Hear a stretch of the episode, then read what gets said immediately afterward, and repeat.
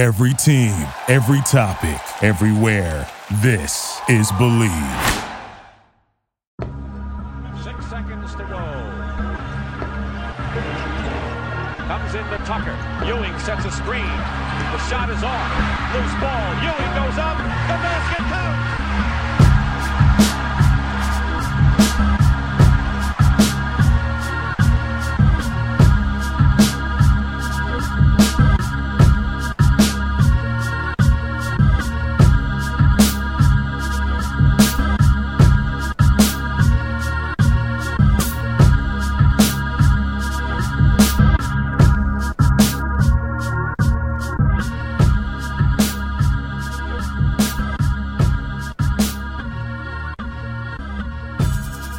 Welcome, everybody, to another episode of Strick & Roll. This is episode 13. I'm your host, Shwini Poo. I am joined by a friend of the pod, but hasn't been on the pod in a long time. His name is Simon Cherin-Gordon. That's at Simon Seago on Twitter. He works for the NBA, doing providing social media content for them. Simon, how you doing? I'm good. Uh, yeah, it's been a while. I mean, I, I'm not going on like Twitter that much these days outside of work, and like I'm starting to just like every time I go on, like want to go on even less. Like today, I go on. To, I'm like, I'm. I was honestly only on there today, like to communicate with you and set up like when we were going to record. And but I see like trending. It's like, please respect Mia Khalifa's rebrand. Yeah, I saw that, and I just decided like I was not going to figure out. I was like, you know what? I'm not going to try to. I'm not to bother trying to figure out what this is actually about. There's like so many layers to like what am I even looking at? Like, I forgot she existed. I don't know what her rebrand is. I don't know who knows enough to even disrespect it.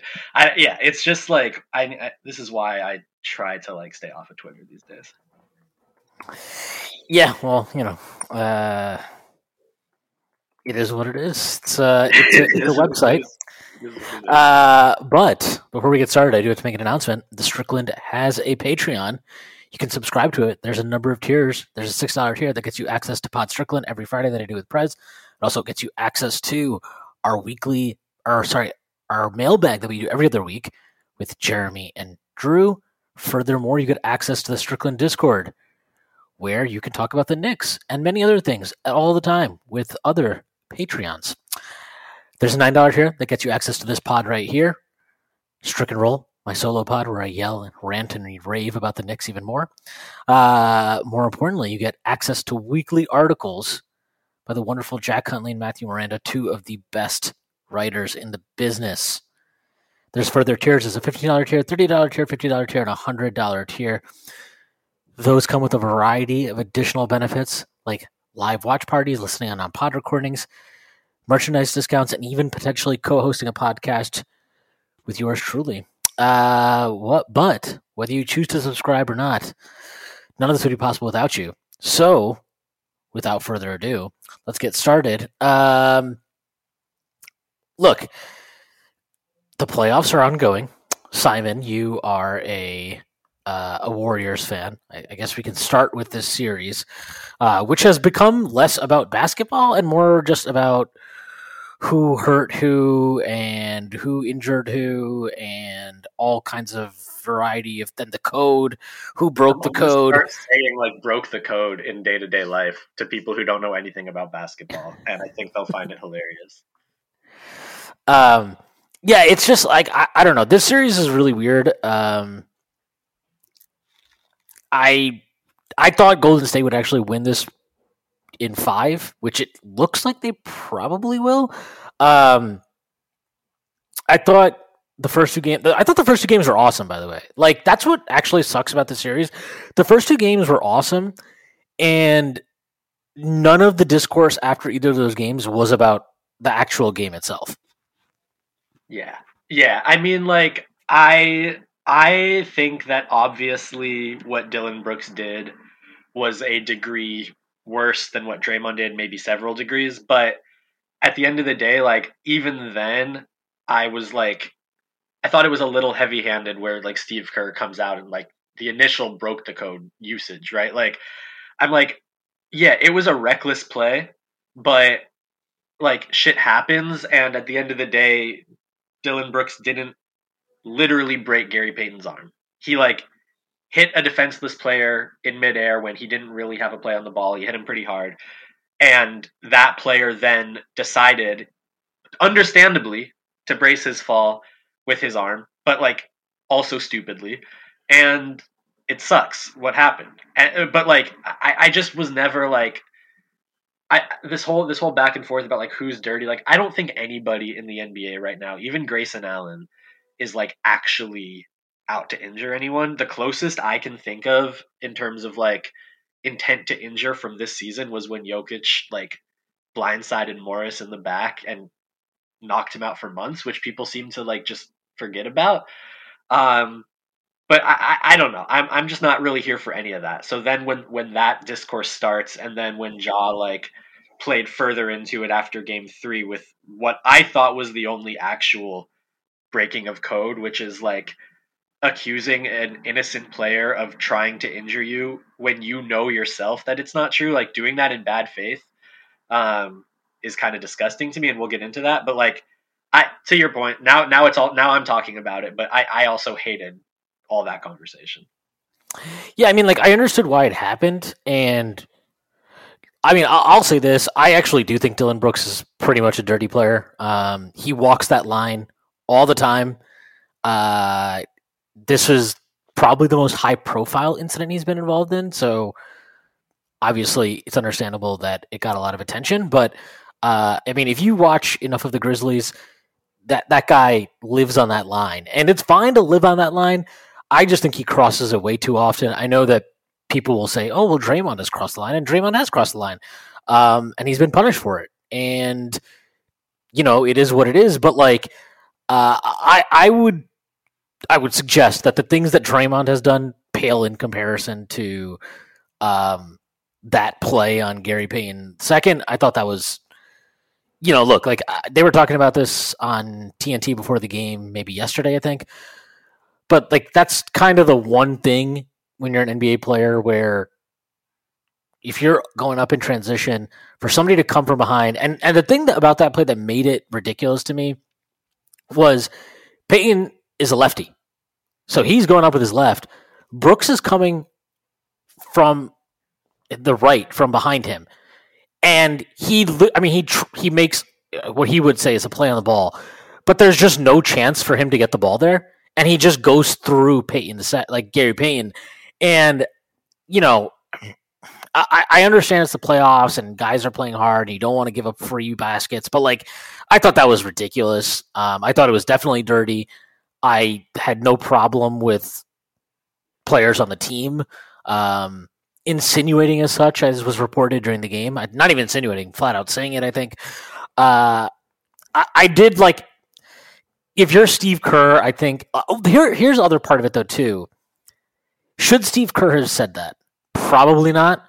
Do I think there is some mental mind games being played by saying something like that, and he believes that maybe that can give his team an edge, be it with officiating or whatever?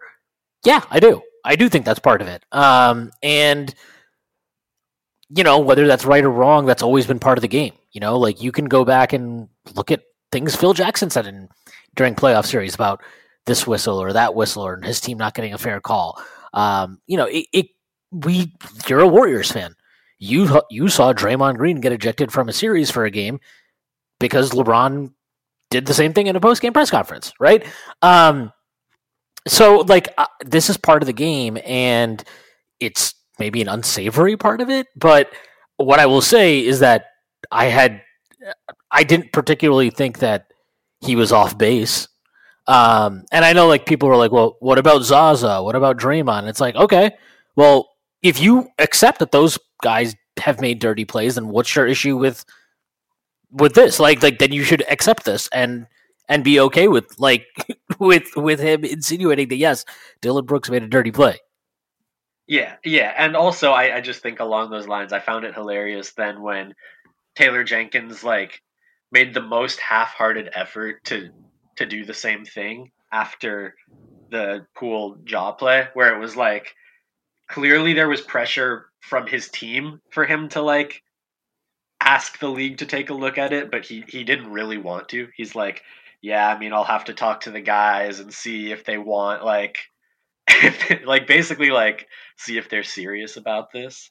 Um but he's just been like towing the line like that with a lot of his commentary after games in the series. Like he, he doesn't really have any legitimate gripes, but he feels like he has to defend his team to like a base level. Um, which I've just yeah, and I, and I, I, I and I also think like to be quite honest, I think it's convenient for him to do that. Um, because I mean, I don't know about you, but and I don't know what Adams' status was for the first three games of the series. Um, but watching that game yesterday, he kind of played Adams out of necessity yesterday to an yeah. extent, and I think it's it, to me it looked pretty obvious that not playing him at all was a mistake. Um, prior to that in the series, I I thought yesterday he I thought he coached a terrible game, and I know people will be like, "Well, Ja was out." Okay, well, Ja was out. Um, I mean, I, I thought like, why Dillon Brooks stayed in the game yesterday, uh, brought back in actually in the fourth quarter, was absurd to me. He was terrible throughout the game. Um, yeah, that's one of your guys, but if you can bench Steven Adams, you can bench Dillon Brooks for a game. It'll be fine. Um, I, I, thought he coached a really bad game, and I thought I just think he's not really coached very well in the playoffs. You know, like you look at their half court offense, so much of it is just give it to Ja and have him drive into the paint and hope that he can create something or create chaos and you can capitalize on the glass, you know, kick out whatever it is. I just it's just not real. I've not been impressed with him as a coach, and I do think like look like you lose you lose by thirty points in game three, and your go to is to start blaming Jordan Poole for I don't know like even if you want to call that a dirty play, how on earth am I supposed to believe that Jordan Poole touching Ja Morant's calf was like, you know what I mean? Like, I, I don't even know. I have no clue how you can determine that that caused that injury. Um, and you know, and then yesterday, you know, to say I want to take a look at, I'm curious about what what the league will say. It's like, dude, you lost the game, and it's fine. Like, no one's gonna kill you for losing the game yesterday, but just own that. Um, and you, not you don't even need to own it. You just need to like you don't you just don't say that. That's it. Like it's I very mean, simple. I mean, Memphis like this series has been so weird, right? Because like you said, the first two games were really good. I I left I mean, I at the beginning of the series, I thought Warriors win in 5, 6 or 7. Um after game 1, I'm like 4, 5 or 6 because that just felt like that was one of Memphis's wins the way that it went, the way like some of the poor play from the Warriors, Draymond obviously getting ejected, the foul trouble that the Warriors were in, like that was a Memphis game, and they completely stole it. Uh, and then after game two, obviously four was off the table, but I still thought five or six. And after game three, like that confirmed my belief. It was like, oh yeah, Warriors in five or six. Then Ja's out, okay. But that game, even though the Warriors are now up 3 1 and 5 or 6 is again like clearly what seems like will happen, like that was totally off that script. That was like Memphis should have won. And had they won, I would have no idea where this series was going. Um, and I do think coaching, yeah, I don't think Taylor Jenkins coached a good game, but I also think Mike Brown. I don't think Kerr. I don't think him but like he coached a terrible game and and again it's not his fault but it was just that situation made it so the warriors were not in a position to handle the adjustments that Memphis made which was playing Adams which was when they don't have Ja on the floor they just have more defensive toughness and length and size all over the floor they can get in passing lanes more they were handling like navigating all the warriors movement more to the point where the Warriors kind of stopped cutting because it just seemed to be leading to turnovers. Um, and like there was just no adjustment ever from the Warriors. And and that's not so much to say that like Steve Kerr is the one who's calling all the shots when he is coaching. Like I'm sure their whole staff plays a huge role in identifying things and making adjustments. But I think it's more just to say that like his presence alone is able to like like he's the one calling plays like from the sideline like let's run this like you you didn't see a lot of that from Mike Brown he's the one that like gets guys to refocus I I just to me the Warriors came out like shaky probably because of the changes that like not having Ja in the lineup create. And by the way Memphis is a better team this season without Ja Morant like significantly. That, that like like that doesn't mean they are long term but like they have had more success and you can't argue that. Yeah and look i think the Ja yeah the, the Ja discourse has gotten so ridiculous because he was anointed as a star um, which i understand like aesthetically when you just watch them play with Ja and without Ja it is very hard for your brain to process like oh yeah they're better without him. But we have what they went 20 and 5 i believe in the regular season without him. Way And- better than what their the record is with It was like their point differential was like plus two with him and like plus thirteen without him. Yeah their defense becomes like i mean we saw it yesterday. Like i, I didn't like it was one of those things where like in my brain i was like because it was warriors minus 10 was the spread and in my brain i was like well you know this makes total sense to play memphis here. But then you're like but it's the playoffs and Ja's not going to be there and like maybe it's not the right play and it's like you know i mean look who it's one game so you can't take you can't say like, well, see, should have known. But the thing is, like, you can see that they didn't have they didn't have a guy to pick on every possession in that game. Like that was a big problem for them. And I do think like Brown did not exactly do himself any favors with I didn't love just not playing Kuminga after the first five minutes. That was weird. Um and I just I don't know. I, I didn't like I didn't like him pulling Otto Porter actually when he did in the fourth. Uh because he was the one guy that was hitting shots at that point in time. Uh, I don't know what is going on with Klay. It feels like every time he's on the court right now, he's trying to prove that he is a top 75 all time player. And it's like, buddy, you're not going to prove that in, you know what I mean? Like, it's just, that's not how you're going to prove it anyway. Well, Um, he, and Poole, he, like, he's gone back to what he was doing during the season, which was like trying to create off the dribble and take like off balance leaning shots that just like were never the thing is these they were never part of his bag like pre injuries um and it doesn't make sense that he thinks they are now but like it's the, the frustrating part of that is that he seemed to get back into like playing within the offense during the Denver series. So I don't know why it's reverted. Uh but yeah I, I the way the way he's playing I mean we'll we'll get into it more. I don't I don't mean to cut you off but like I, I don't. He has to turn that around if they're going to have a chance, like against Phoenix. um, yeah, look, I, I didn't. I think the best way to I, I I said this to somebody, but like I think the best way to think about Klay is that he's never been the most cerebral player, but because he was such an elite shooter, it didn't. Some of his decision, bad decision making, was it didn't matter. Um, and obviously, right now that margin is different because he's not the same player he was before the injuries. At least not yet. You know, maybe he bounces back in full, and we'll see. But like right now, he's just not. And fundamentally, you'd look at this team. I I don't care what anybody says. Steph is still pretty clearly the best player on the floor to me for them. Um, and then I, I think, I mean, just talking about offensively, like Jordan Poole has got to be the second guy. Like he's got to be the second option. And I know that's like a very tough thing to manage for Kerr and for all these guys because Klay has equity. Klay's been there since the beginning, right? Like he's one of the Splash Brothers. It's it's it's not an easy thing to negotiate.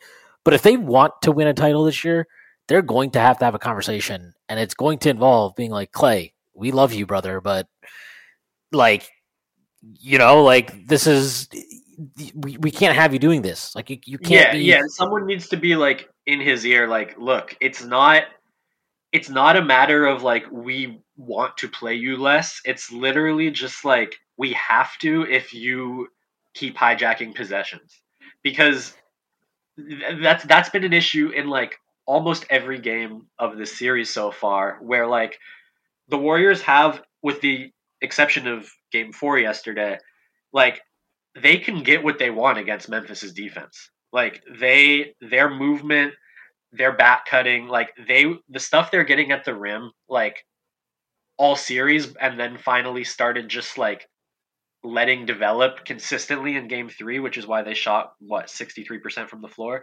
Like mm-hmm. that stuff is available, but it's only available if you just accept that it will be available by the end of the possession. If you take the first like semi decent look to to not just purely bad look that you get, like you are those those are turnovers. And Klay has been good for like four or five of those per game. Um, and and I think outside of like whatever he is not able to do that he used to be able to do, he's obviously not the same guy defensively. He might not even have like the same shot versatility. I don't know. His shot looks pretty damn good to me when he takes good shots. But like whatever it is, like if he just cuts out those shots that he easily can, it's like totally up to him. Then he becomes completely playable for as long as you know in crunch time 35 minutes a game whatever it is even with the defensive drop off from where he used to be but like clearly at this point he's not going to do that like someone needs to really get in his ear and be like this is not up to you like you are you are not going to play crunch time until you stop doing this shit because not only do they have Poole but they have wiggins and wiggins is not the player that like a 100% Klay Thompson is, but he was essentially in that Klay Thompson role as like the guy guarding the other team's best perimeter player. He's and also bigger. He's bigger than Klay is too. Yeah, he can shoot and yeah. like he can do more off the dribble than Klay. and like he was an all-star this year. And and and that version of Wiggins vanished when Klay came back. And and they just don't need like a diminished Klay leading to a diminished Wiggins as well. Like that's just not the best version of this team. He he's got to play more like a cog, and I think that's like tough, but it's also just necessary. Um, and I, I do wonder if to some extent he kind of like. I mean, it's probably not even. It might not even be a conscious thing, but you see, like Poole has been awesome in this playoffs. He didn't have a great game yesterday, but in the overall, he's been obviously awesome. And you see how it's like he could kind of see him coming for your spot. You know what I mean? Like, and it's not like Poole is going to literally take Klay, spot, but in the hierarchy, you can. That's probably going to happen within the next year or two years, right? Like, it's going to happen, and that's a tough thing because what you're basically asking Klay, this is a guy who was a star in this league, a multiple All NBA player, I think, multiple time All Star for sure uh, one of the great shooters in NBA history, a guy who has delivered for you on, you know, in crunch time in big spots, big situations. Like people are always going to remember Game Six OKC Klay, right? Like that will always be a thing, and you're asking him to be like, look, this is we love you for what you were but like we need you now to be something else. And that's a really hard transition for a guy who has played at that level to make. Um, he has the game to do it. Like ideally, actually, right? Like in a lot of ways, he's ideally suited to make that transition, kind of like a, how Ray Allen did. Obviously, Ray Allen, um, oh, he had a lot more on the ball juice as a creator than Klay did at his best. But you know, as he aged out, he just became very much like a movement shooter off the ball, spot up guy. And I think Klay can make that transition. He just has to buy in. Um, I do want to go back to Memphis though, because I do think this Ja Morant thing is interesting, and I, I do wonder like it it does feel to me. I don't think they can win this series without him. Like they just as great as the defense is, like they just have no shot creation. Especially like there's just it's just like Jaren Jackson Jr. doing weird floaters and stuff. Um, and in, and in crunch time, you really see like the different. Like yesterday, you saw like the difference in crunch time is going to be that's too much to win three straight games without Ja. Yeah, it's like you you're not going to you can't get Golden State into that many straight rock fights. You know what I mean? Like you're just not going to you're not going to do it. They're going to they're going to bust out and score at some point. Um but like with with Ja like I, I just wonder like Ja is an interesting player. He's obviously very dynamic offensively. I actually, I feel like his passing is not that great. Surprisingly, I don't know. It, it just it doesn't feel very intuitive. It feels always very reactionary. Um, his passing, which isn't. Yeah. I mean, it's it's it's it's it's not necessarily a bad thing, but it is a thing.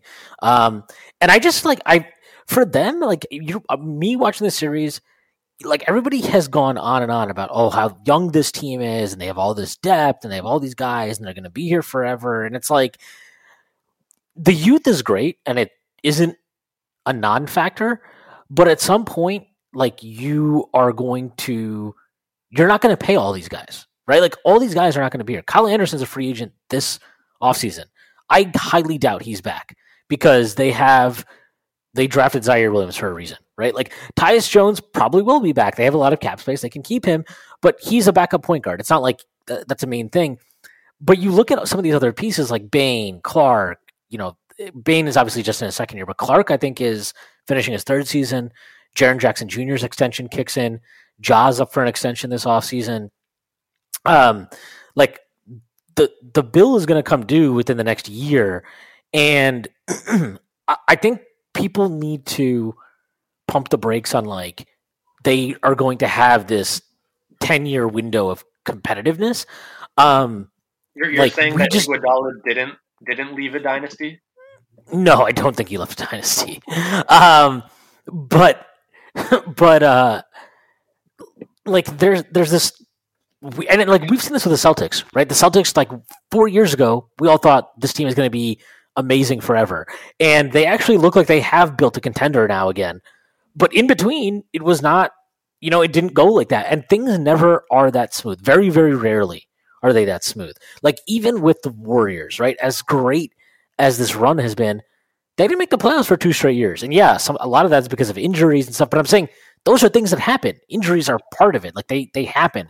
So you can't take for granted what you have now. And I think with them, like watching this series, especially without Ja, this really becomes clear. I, I do think they could. I think their wings are pretty meh.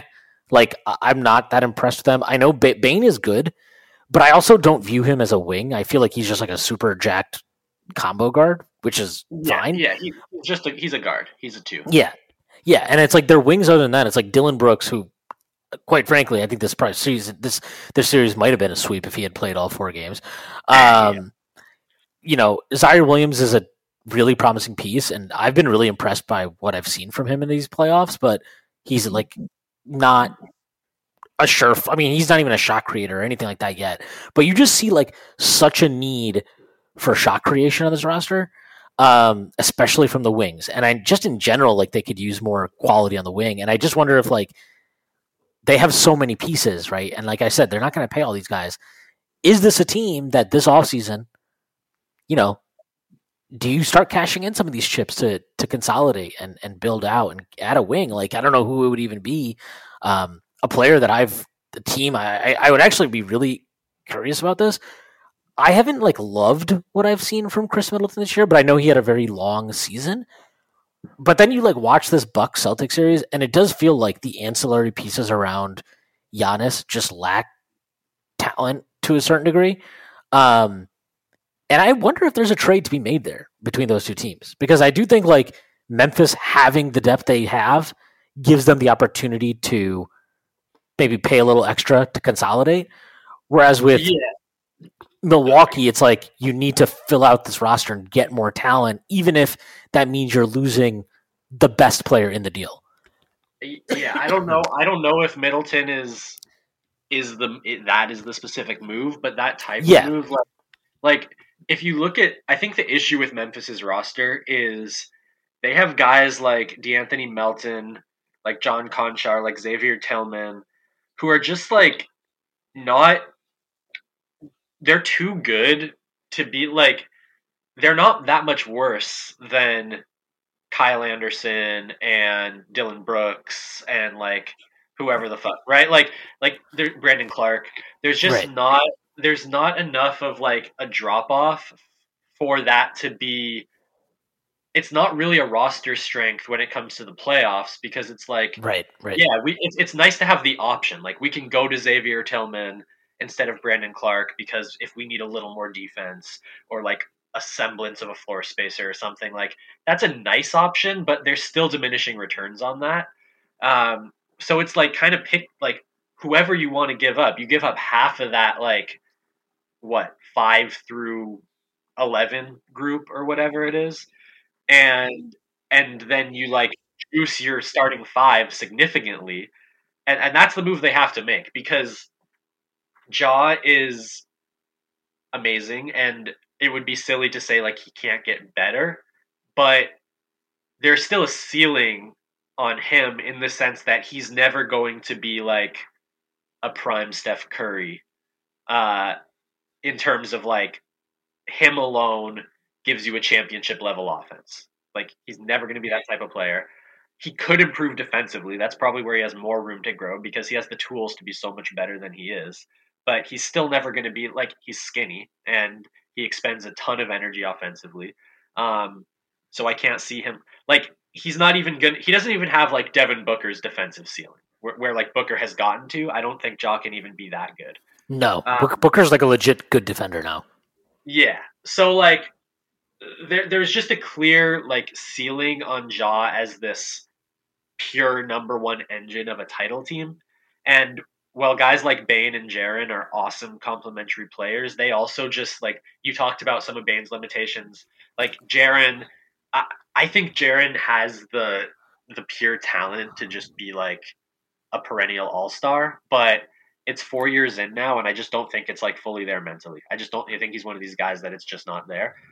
Um, so like, if he, if those, if Bane and Jaren are your three and four, and Ja's like a one A with another with a one B or a one B with a one A, that could be a title core.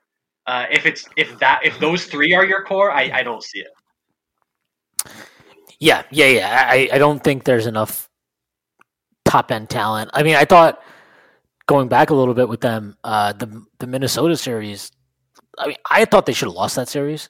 Um, yeah. Not in the sense of like they deserve to lose it, but Minnesota really Minnesota beat just... themselves more than Memphis. Like, yes, they came back, and you can give them credit for playing well when it mattered or whatever, but like, it was very self inflicting. Like Minnesota yeah. changed the way they played without Memphis forcing them to change the way they played down the stretch. Yeah, and I think like when I'm looking at teams around the league, and just like I mean, specifically in the West for the for this matter, like look, I have all kinds of questions about Karl-Anthony Towns. I'm still not sold on him as being a guy that can anchor your team well enough, you know, to to be a true contender or whatever. But like as a pure talent, I mean, and just honestly as a player right now, I think he's more impactful, especially when you get into a playoff setting than Jaren Jackson Jr. is. Um, and I think that Anthony Edwards, in time, he's going to be a more impactful player than anybody on both these teams. Um, and like, and and even with, and I'm say, and I say this with the caveat that like, even with that, I'm not sure Minnesota has. A, they're they're not going to be a dynasty. Like they're not they're not some clear path to contenders. Um, but like, I don't think the talent, like as good as Memphis's talent is, your top end guys matter more than anything. And the depth they have matters a lot in the regular season, and it can matter a lot in a first round series against a, a young, kind of inexperienced team to a large degree in Minnesota. Um, but when you're playing a team like Golden State, those margins and not having guys that you can just like, like Steve Kerr can basically up the performance level of his team by just dialing up minutes for Steph Curry, right? Like, right. and Jordan Poole and the past version of Klay Thompson and Draymond Green. Like that's all he has to do. Doesn't need to be some widespread adjustment. It's just like, well, I'll just play those guys more minutes. I like other than Ja, and even with Ja right now at this point in time, right today, I don't know how much that drastically improves your baseline given like some of the defensive issues he has. But aside from Ja, like, is there a guy you would look at on Memphis and just be like, well, if we just play him more, that's it? Like, you know, it, it just they don't have that type of talent. And I mean, I mean Um, Jaren's the only guy that's good enough, but the reason they don't play him more is because he can't stay on the floor. Like, Right, exactly. He just constantly fouls, and so I, I just do yeah. Like they're they're, they're a team that's so prime for a consolidation move, um, and I think it's interesting because like they're much better in my opinion. Like the guys they have, the talent they have, the depth they have is much better than a team like Atlanta was last year. Uh, you know, Atlanta made that run to the Eastern Conference Finals. They got very lucky in that Philadelphia series because Ben Simmons just decided to be terrible, and they won like every game they won was a close game, and every one they lost was a blowout. And I think they came back from twenty like twice in that series or something. It was something crazy. Um, and also Doc Rivers. Uh, but like the point is, Atlanta is a team that last year. After the season was over, everybody was like, "Oh my God, they have so much depth. They, whenever a star comes around, they can consolidate. They're just going to run this back, and all these guys are going to get better." And that's just not how it works because they tried running it back, and what happened? Cam didn't like his role. He wanted out because he knows that at some point soon he's going to have to play for a contract. So he's gone. Okay. DeAndre Hunter's hurt up and down all year, doesn't really progress. Kevin Huerter is Kevin Huerter. He's fine. Uh, you know, like Okongwu is a backup center right now behind Capela. Capela looked like a shell of himself for half the season. It's just like all of a sudden this amazing depth and all of these pieces that you have to consolidate, they look different. And now it's not so easy to consolidate. And now your pieces aren't as appealing, and maybe it's not going to be easy to consolidate for a star. Um, and I just think like they're a good team to look at in terms of, and and I, I've tried to like one thing I'm trying to be more conscious of is, and I like actually annoyingly, uh, the Celtics team is an example of this. Is like when you have these young guys that are super talented, your path to like creating a contending roster isn't it, it, it very rarely is actually shut off. You might have to be creative. You might have to take some risks. You might have to make moves that you know aren't clear cut. But there's ways to do it, right? Boston has shown like, look, they they punted on Kemba on a first. They brought back Horford. Horford has a lot more in the tank than a lot of people thought. Um, the Derrick White trade was good. Smart has taken somewhat of a leap as a half court just initiator playmaker. Tatum and Brown have both made leaps. All of a sudden, okay, now they're a contender. Like, wow, okay, yeah, and they Um, drafted the Williams dudes, like, right, which Right, is right. just such an added layer to what they already were building. But yeah, right. So, like, I, look, I don't think Atlanta's door is shut, but like, they're an example of like how things can change so quickly, and how these guys that you love right now, and that the league loves right now, like that is it's the hardest time to do it, but it also is so often the best time to do it, the best time to cash in. And I think the Knicks are in a situation where they need to make some consolidation moves um, that are probably they're not as difficult to make because I don't think they're going to have a move for a star in them this offseason, and that's fine. I I'm not sure that that matters, but like with Memphis, if you look at Atlanta, and it's a good parallel in the sense of like Trey and John, all that kind of stuff, like you know, last year everybody was praising Trey after the playoffs, right? And this year, like he got shit on because he got punked by Miami, by a flat out better team.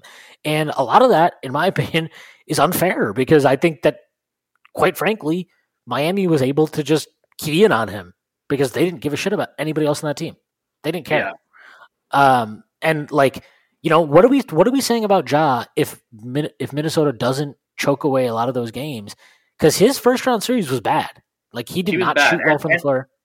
and even Yeah. his performance here against the Warriors, like the numbers are, have been pretty amazing in his three games that he's played. But the Warriors are almost taking the inverse approach of what Miami took, where like Miami just keyed in on Trey, like you said, and the Warriors are more just like we're gonna key in on everyone else, and like we're gonna keep Ja out of his like most preferable places on the floor, but at the end of the day, we're not going to really double. Um, and we're just going to like, like even in the game where he had 47, I feel like they had an offensive rating of like 105, 106. Like Mhm. that, that's been the game plan. So it, it's kind of the inverse of that, where like people will leave this series thinking much more highly of Ja than of Trey. but it's it's just the same like the other side of the same coin, right? Like I, I don't know. Yeah, it's just it's like like all the perception of these guys changes so much so fast in this league. Right. Um, and like, do I think like I, I I will say this like I would still take trey Young over Ja Morant. Like yeah, if no, you this this is the same. I, this is a conversation I've been having with people, and uh, people think I'm crazy for that. Like, I, I, I don't care what like Atlanta's record was this year compared to Memphis's. Like, trey has shown me just as much. Like this early in a player's career, I just want to see like what have you shown me so far. Trey has shown me just as much as Ja has. It was it was last year for Trey, but like he like th- there's there's really no argument you can make that like except for Memphis having a better record this regular season, which again we've talked about like a lot of that happened with Ja Morant off the floor. Um, but I'm just gonna look at what can you do, and like Trey Young is a dude who can like create more problems for a defense based on his shooting and his passing. Like he's just significantly better in both those areas. The NBA playoffs means next level basketball. Get in on the first round action with DraftKings Sportsbook, an official sports betting partner of the NBA. This week, new customers can bet $5 on any team to win and get $150 in free bets instantly. You win no matter what. All DraftKings Sportsbook customers can also bet on NBA hoops with same game parlays. Combine multiple bets from the same game for a bigger payout. The more legs you add, the more money you can win. Plus, each day of the first round, get a risk-free bet up to ten dollars if your same game same game parlay doesn't hit. Download the DraftKings Sportsbook app now. Use promo code TBPN. Bet five dollars on any NBA team to win their game during the first round of playoffs, and get one hundred and fifty dollars in free bets instantly. That's promo code TBPN at DraftKings Sportsbook, an official sports betting partner of the NBA. Minimum age and eligibility eligibility restrictions apply. See show notes for details. And I, I think he also has a skill set where they haven't successfully utilized it, but like he can leverage his skills off ball to provide value and utility in a way that Ja just cannot. Ja is not like going to be some dynamic off screen shooter catch and shoot guy. Like that's just never going to be in him. And Trey, like Trey has to like some of that is on Trey himself. You know, like he's got to be more active off ball. He like all those things are true, and and but, but like as a passer, I don't think it's close. I think Trey is in a totally different you know category of playmaker passer than Ja is. Uh, as a scorer, you know, I have no idea what the efficiency numbers are. I would venture to guess Trey was more efficient. Um, and I like I for me personally, I would rather have the pull up shooter guard than the guy who just has to attack the paint over and over and over again for a variety of reasons. Um, Yeah, and and then like around- yeah, like yeah, and, and then and they're both terrible defenders. So like, you know what I mean? Like it's not like not that. nearly as big a gap defensively as people would would like to think. I I don't Um, think there's a gap at all. I really don't. Like I I, I know that Trey is more capable, or not sorry, not Trey. Ja is more capable of like the occasional um highlight play, the highlight Yeah. defensive play. But like you look at how teams attack him, attack it's the same shit. You know, like it's the same thing and it's easier to get away with it to cover up for those guys in the playoffs because because quite frankly the refs allow more physicality. Um, so you can grab and pull and do these things to a higher level than you can in the regular season to cover for them. Um, but like they both suck on defense. Uh, so that that just doesn't really matter to me at all. It's all about the offense for those guys. And and I, I mean, I have questions about Trey too, as far as like if he's this bad on defense, how can you build a competitive team around him? Like how a, a real true contender, how how hard is that going to be to do? But like Can, can he- we use? No, sorry. Go ahead. no, I, I, all I was gonna say is like it's just, but like he's such an incredible offensive talent, and even Ja is to an extent. Even though I I really think he's, I, I think Ja is super overrated in terms of like, is he good? Yeah, he's obviously good. Is he the guy that so many people seem to think he is? Like, I mean, future MVP and all that stuff. Like, I, I just don't see that. I'm sorry. Um, Yeah. But Yeah. but like the point is like these guys are such offensive talents that even if I am concerned about like the viability of building a contender around them, you can't punt on that yet. You know, you can't be like, well, we can't do it, so let's trade him and move on. Like it's you have to just try to figure it out for a much longer period of time. And like both these teams have had a level of success where it's not like there's no hope. You know what I mean? Like Atlanta did make it to an uh, Eastern Conference Finals. They did take the Bucks six games, right? Like that's not like some bullshit achievement.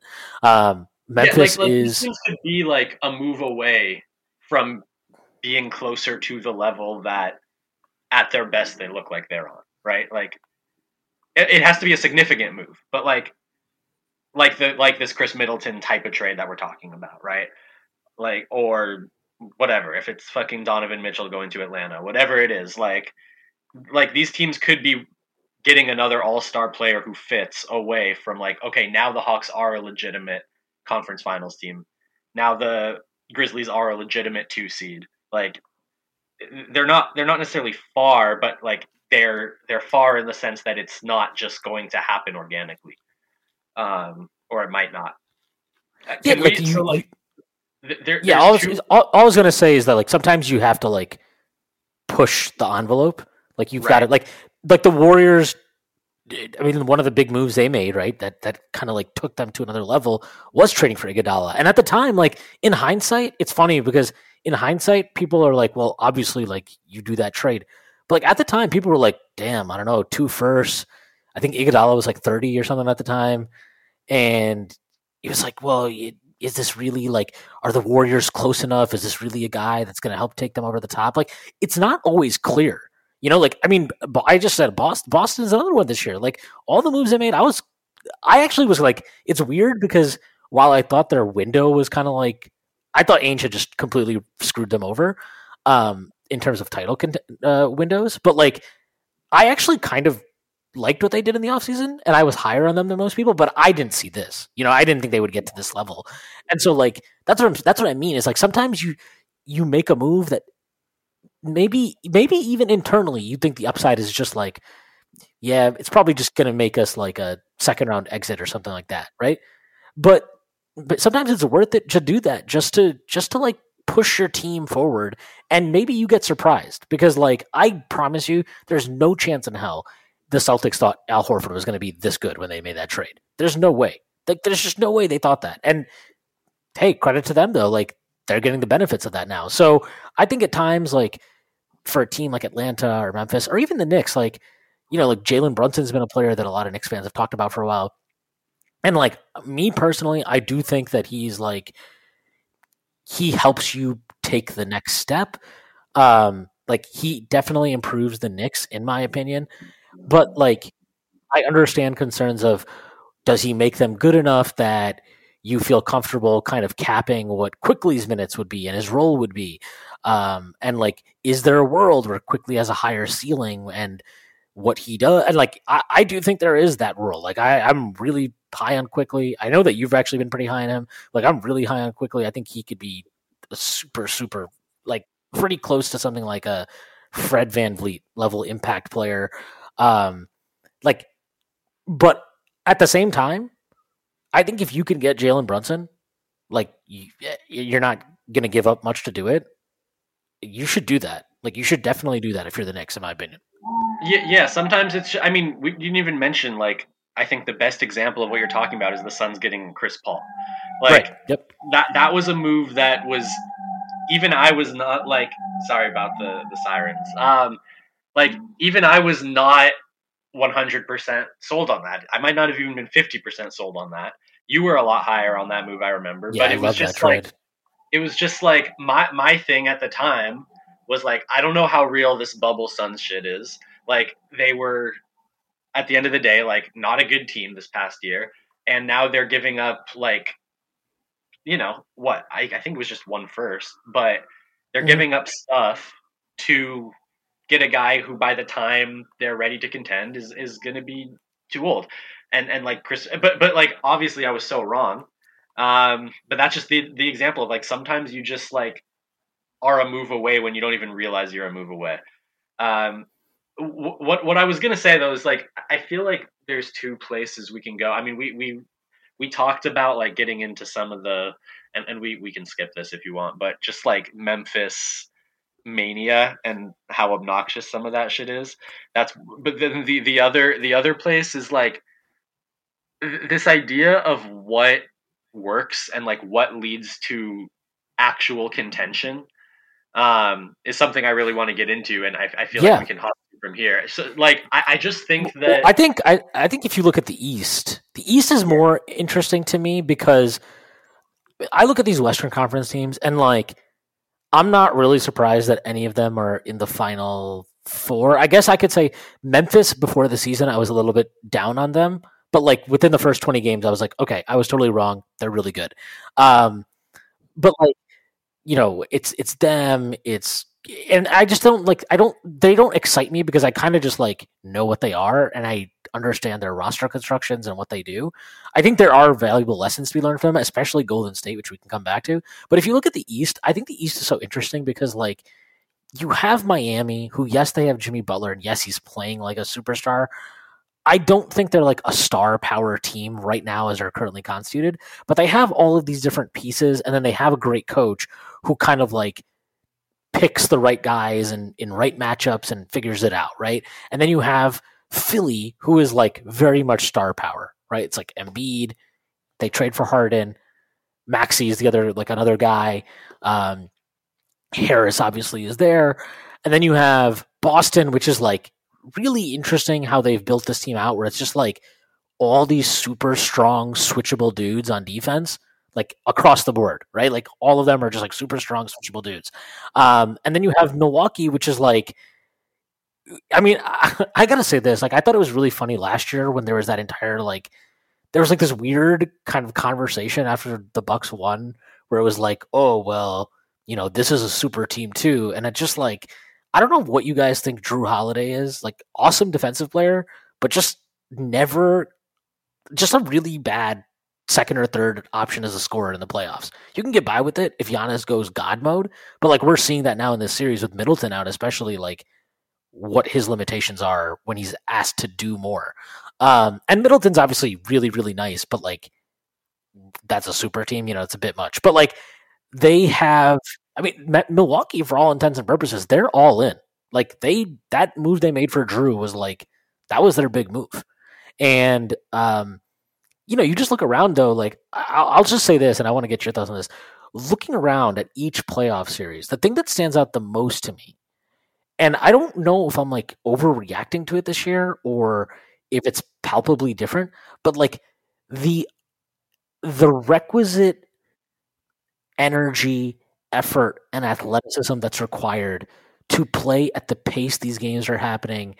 And not just, I'm not even talking about like the totality of possessions, but the rotations you have to make on defense, you know, you know, cutting off a drive or covering out to the weak side shooter, making another rotation. Like it's, it is crazy to me the level of like what you need as a team. And I just feel like athleticism in particular is I mean, it's always been important, obviously in the NBA, but like it feels like it's even taking on more heightened importance um, to me when I'm watching these playoff games, and it's kind of like a reason why I've completely turned around my idea of Kuminga. It happened. I mean, it also helps that Kuminga has like been a lot better than I anticipated off the bat, but like that dude, the way he's built, is the type of player that you are going to need multiples of. Um, to compete as we move forward into the future of the NBA.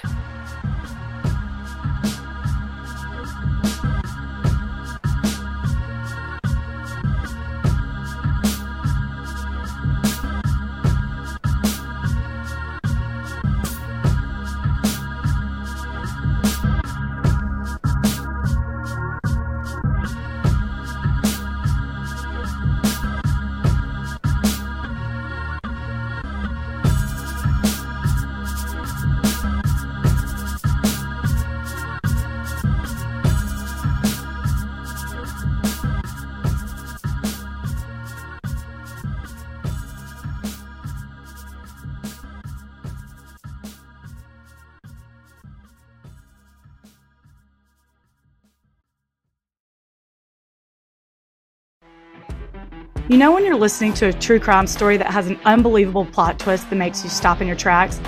That's what our podcast, People Are the Worst, brings you with each episode. I'm Rachel. And I'm Rebecca. We're identical twins who love true crime cases that make you say, didn't see that coming, and we hate the people responsible for them. Listen to People Are the Worst now on Apple, Spotify, or wherever you get your podcasts.